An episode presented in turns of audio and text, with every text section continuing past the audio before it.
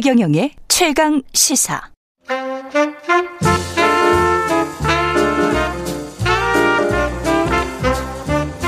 세상의 모든 뉴스를 탐구합니다.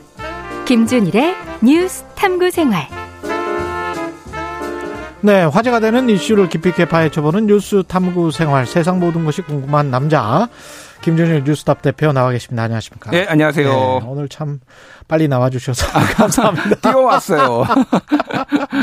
오늘의 탐구 주제는 뭡니까? 예. 예. 그러니까 우크라이나 의용군으로 참전한 이근전 대위가 음. 지금 검찰 송치 예정이거든요. 예. 그래서 뭐 혐의가 무엇인지 그리고 그 내용이 예. 좀 적절한지 또 하나는 예. 분쟁 지역에서 지금 언론인이 우크라이나죠 취재를 했는데 지금 처벌받을 상황이에요. 그렇군요. 예, 그래서 그것까지 지금 대한민국의 여권법과 외교부의 어떤 이런 방침이 적절한지 여부에 그러니까요. 대해서 조금 살펴보도록 하겠습니다. 그럼 모든 나라 언론사들이 거기 뭐 특히 서구 언론사들은 다 가 있는데 그죠? 음, 예. 그 뒤에 좀 설명을 드릴게요. 예. 일단 이근 전 대위가 위반했던 여권법 말씀하셨는데 예. 여권법이라는 게 이게 뭐 무슨 법입니까? 여권법은 뭐 여권에 관련된 게뭐 예, 내용을 적시한 건데 그 중에서 예. 이제 여기에서는 17조가 좀 17조. 문제예요.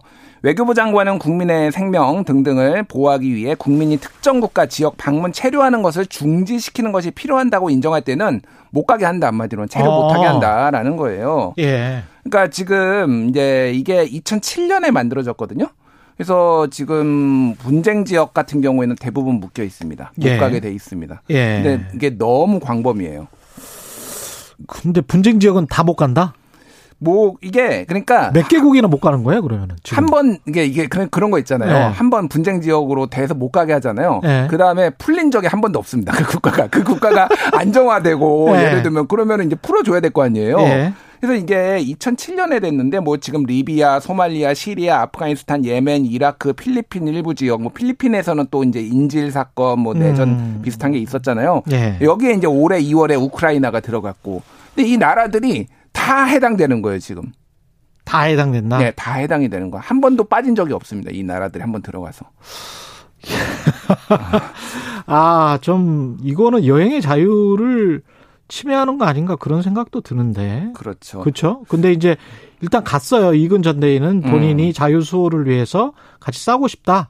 그래서 갔어요. 근데 음. 외교부의 입국 허락을 받은 바는 없죠. 당연히. 없죠. 예. 그러면 여권법 위반인 죄인 거죠, 이게. 죄인 거죠. 예. 그래서 1년 이하 징역 1천만 원 이하의 벌금형이고 음. 여기에 이제 추가로 하면은 이근대위가 이제 교전을 했잖아요. 의용군으로. 교, 그렇네. 그래서 여기에는 이제 사전죄, 뭐 살인죄, 뭐 폭발물 사용죄 등을 적용할 수 있는 거 아니냐라는 이제 관측이 나와서 사전죄는 알다시피 이제 사적으로 전쟁을 하는 것을 사전죄라고 하죠. 외국에 가서 해도 그렇죠. 예. 아, 우리나라 국민이니까? 우리나라 국민이니까. 우리나라 영토에서 안 했어도? 예. 그러니까 그거는 사적으로는 음. 전쟁을 못 하게 돼 있거든요. 어쨌든 예. 근데 이것까지 이제 적용할 수가 있느냐. 뭐 그거를 적용을, 이거는 음. 거의 뭐 그 사전죄 같은 경우에는 뭐 무기징역 오, 그럴 것 같은데요. 예, 예. 예. 뭐 이런 거라서 이, 예. 이것까지 이제 적용하기는 좀 무리다라고 예. 해서 일단은 여권법으로 처벌될 처벌될 가능성. 근데 다만 실형이 나올 것이냐 아니면은 벌금형이 나올 것이냐 뭐 이런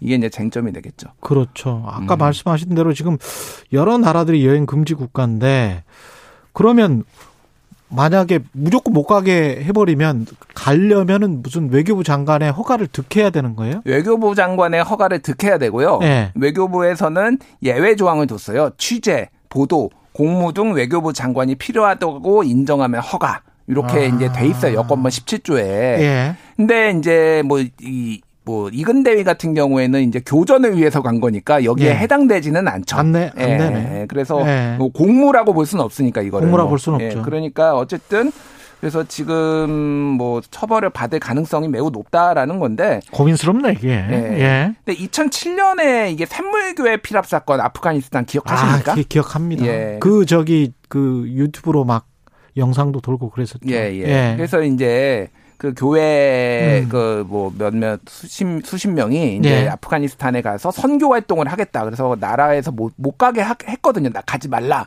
음. 근데 이제 갔어요. 그런데 거기에서 이제 23명이 인질로 잡히면서 정부가 그러면서 협상을 하고 그 그렇습니다. 와중에 뭐 국정원 직원 신분이 얼굴이 노출이 됐네 안 됐네 뭐 협상 과정에서 뭐 네. 그러면서 뭐 난리도 아니었고 뭐 이분들 들어오면서 또 뭐 쇼핑을 했네 안 했네 뭐 면세점 가서 뭐 이런 것까지 막 엄청 비난을 받았죠. 그래 비난 많이 받았어요. 예, 뭐 예. 저는 분명히 비난받을 부분이 있었다고 생각합니다. 그런데 예. 요때 요때 이제 딱 고게 생긴 거예요. 17조가 아, 이거 이후에 그래서 예. 국가에서 가지 말라면 좀 가지 마. 아, 그래서 허가대, 허가대로 이제 딱 묶어버린 거죠. 그러니까. 예.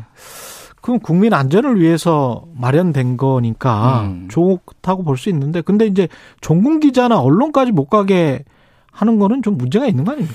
이게 그러니까 지금 사실 쟁점은 네. 언론이에요. 그러니까 네. 여기 교전을 하러 사적으로 가는 것에 대해서는 뭐 규제를 해야 된다라는 뭐 여론도 있고 그러는데 음. 언론 같은 경우에는 지금 많은 언론사들이 KBS도 보내지 않았나요? 그 네. 우크라이나, 네. SBS 뭐 기타 등등 많은 언론들이 갔거든요. 겨우 겨우 어디 있었는지 아십니까? 알죠. 뭐그 네. 접경 지역 정도. 접경 지역에 우크라이나 안에 못 들어갔고요. 맞아요. 바깥에 난민 네. 캠프에 있어. 있었어요. 네. 일단 정부가 못 들어가게 했습니다. 그 외신들 보면 전부 뭐 키우 안에 들어가 있고 음. 막 이렇게 돌아다니면서 취재를 하고 있더라고요. 예. 예. 그러니까 일단은 2월에 전쟁이 발발했는데 예. 그 취재 기자들한테 여권은 이제 그 허가를 해준 게 음. 3월입니다. 한 달 걸렸어요. 예. 전쟁이 전쟁 딱 발발하면 바로 가야 되잖아요. 그렇죠. 취재를 해야 되잖아요. 예. 한달 걸렸어요. 그리고 이제 어느 정도로 어 그게 규제가 심했냐면은 네. 그 안에 이제 기자들이 그 현지 기자들이 불만이 막 터졌을 거 아닙니까? 그렇죠. 아니 우리도 안에 들어가서 취재하고 싶다. 그러니까 외교부가 체르니 우치주에 취재를 하게 해줄게 이렇게 한 거예요. 체르니 우치 우치주는 어디예요? 그 있습니다. 최고 전쟁이 일어나는 데는 아니고 네. 약간 네. 그 전쟁의 외곽 외곽 네. 외곽이 여기를 네. 현장 취재하게 해줄게. 다만 3일 이내만 갔다 와. 아. 그리고 4명 이내만 가. 이렇게 얘기를 한 거예요. 네. 그리고 거기에 이제 경호원을 누구를 썼는지 이거 밝혀요. 경호원의 신분, 이름하고 신분을 다 밝혀. 근데 이게 네. 경호원이라는 게 용병이거든요. 그렇죠. 용병들은 본인의 신분을 절대 밝히지 않습니다. 어. 밝히면은 나중에 저 상대국으로부터 보복을 당할 수 있기 때문에 이게 그렇죠. 국제 룰이에요. 예. 근데 그 우리나라 외교부는 경호원 그것까지? 경호원 신분 안 밝히면은 너안 보내줄 거야. 그 회사에서 따로 계약을 한 건데 그걸 왜 밝혀요? 아니, 그러니까요. 민간 계약인데. 그러니까 이거 언론사 데스크보다 무슨 어, 보도국장입니까? 왜 외교부가 그거를 밝히라고 한 거고. 예. 또더 문제는 이제 이게 큰 언론사 KBS 정도 되면은 그래도 갈 수는 있잖아요. 뭐 돈좀 예. 들어도 이게 하루에 1만 2천 달러, 1만 달러 정도 아, 합니다. 돈도 하루에. 많이 들어요. 예. 하루에 1만 달러인데 독립 PD 뭐 독립 기자 뭐 이런 분들은 사실 김영미 PD라고 분쟁 지역 전문 PD로 아주 유명하신 분이 있는데 음. 그분이 제일 먼저 이거 신청했을 겁니다. 이분 이번에도 네.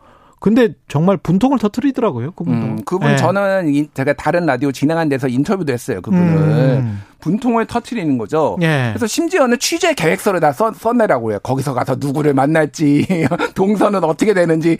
그러니까 이것까지 다 써내면은 그리고 네. 가봐야 하는 거 아닙니까? 그럼 아나? 본인들이 알아 이거 그러니까요. 아니 그리고 전쟁이라는 게 가봐야 하는 거잖아요. 예. 사실은 그리고 예. 어떻게 그 연락도 안 되는데 누구를 취재할지 무슨 거기에 무슨 외교부 공무원 만납니까? 이게 네. 아니잖아요. 그러니까 전쟁이라는 거는. 근데 이건 모든 거 적어내라고 하니까 기자들이 너무 화가 나는 거예요. 뭐 이거 어떻게 하라는 거냐 취재를. 그래서 그, 그 유럽에 있는 특파원들이 성명도 냈습니다. 그래서.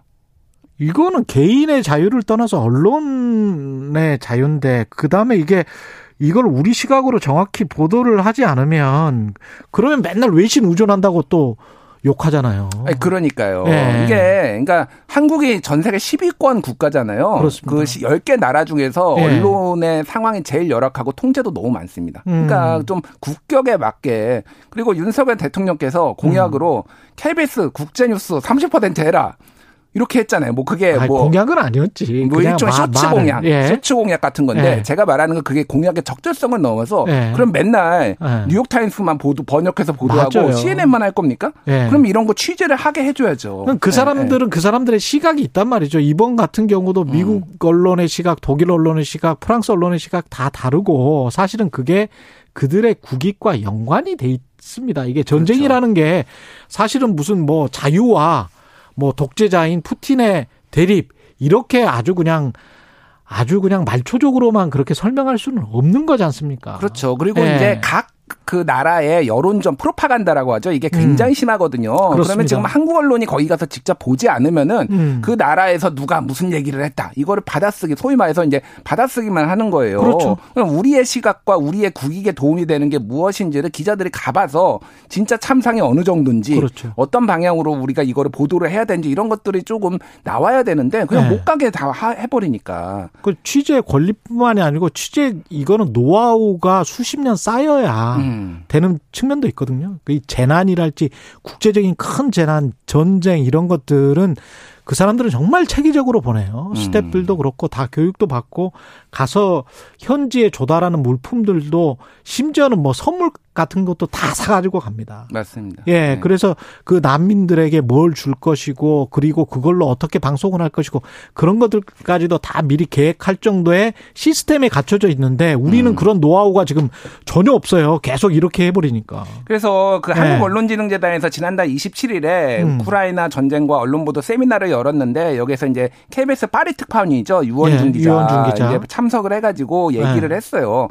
2003년에 이라크 전쟁 났을 때는 100명 정도 기자가 갔다라는 아. 거예요. 예. 그래서 굉장히 다양한 그거 기억하실지 모르겠지만 뭐 MBC의 이진숙 기자 그렇죠. 이분 예. 뭐 지금은 어- 이제 저 정치인이 됐지만은 이분이 굉장히 스타로 떠올랐잖아요. 예, 전문 기자로 스타가 됐죠. 전문 기자 스타 예. 됐잖아요. 그러니까 이렇게 다양한 보도들이 있고 그러면서 조금 이제 발전해 가는 게 있는데 2007년 이후로는 전쟁 전문 기자가 아예 씨가 말랐습니다. 왜냐하면 보내주질 않으니까 그리고 그러네요. 취재를 못하게 하니까 그러니까 이게 음. 나라의 어떤 전 세계 10위권의 국격에 맞는 이게 얼- 언론의 이런 이런 것들을 좀 어, 국가에서도 좀 보장을 해줄 필요가 있다라는 거죠. 예. 다른 사람들 같은 경우에는 뭐 그렇다고 치지만 이 뭐 개인의 자유가 지나치다라고 치지만 이거는 국민들의 알 권리를 위해서 그냥 가기 때문에 공익적인 측면이 훨씬 더 큰 거 아닌가요? 음. 그렇죠. 공익을 이제 물론 보호를 해, 해야죠. 언론인도 보호를 했는데 다른 나라에서 이런 이렇게까지 간섭을 하지는 않거든요.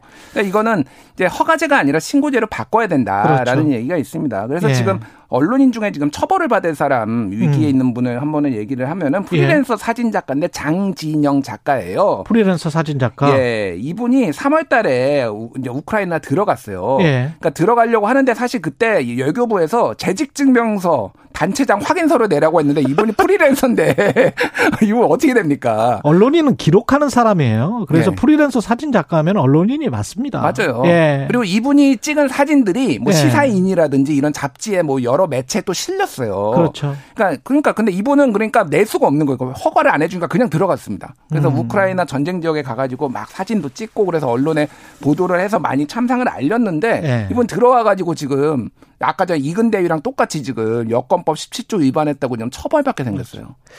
이 기- 개인의 자유 다른 분들 아주 아주 극단적인 사례가 프랑스에서 제가 본 다큐멘터리가 있는데 음.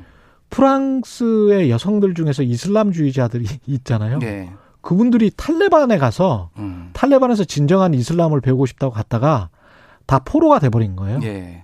그래서 성노예가 돼버리고 아. 그래가지고 프랑스 정부에서 구해주지도 못하고 그 다음에 이제 프랑스 국민들은 돌아오지 마라 뭐 이렇게 하고 난리가 난 적이 예, 있는데 그걸 기억합니다, 저도. 예, 예. 그런 정도의 개인 자유를 지금 허용하고 있는 상황인데 그 음. 물론 그거는 잘못된 행동이었지만 예. 근데 언론 같은 경우는 이거는 좀 말이 안 된다고 보는데 시대착오적인 것 같습니다. 자, 우리가 예. 1980년에 광주 민주화항쟁이 있을 때 예. 독일 외신 기자 위르겐 힌츠페터가 예. 사진을 다 찍어가지고 이거를 전 세계에 알려서 광주의 어떤 정당성 그렇죠. 예, 이런 것들이 알려졌잖아요. 예. 한국도 가서 해야죠. 한국 정도의 이제 국격이면은 그렇습니다. 예. 예. 이제 좀 역, 어, 외교부가 좀 전향적으로 지금 봐야 될 필요가 있다고 봅니다. 예. 여기까지 하겠습니다. 예. 김준일 뉴스톱 대표였습니다. 고맙습니다. 감사합니다. KBS 일라디오 최경련의 최강시사 듣고 계신 지금 시각이 8시 44분입니다.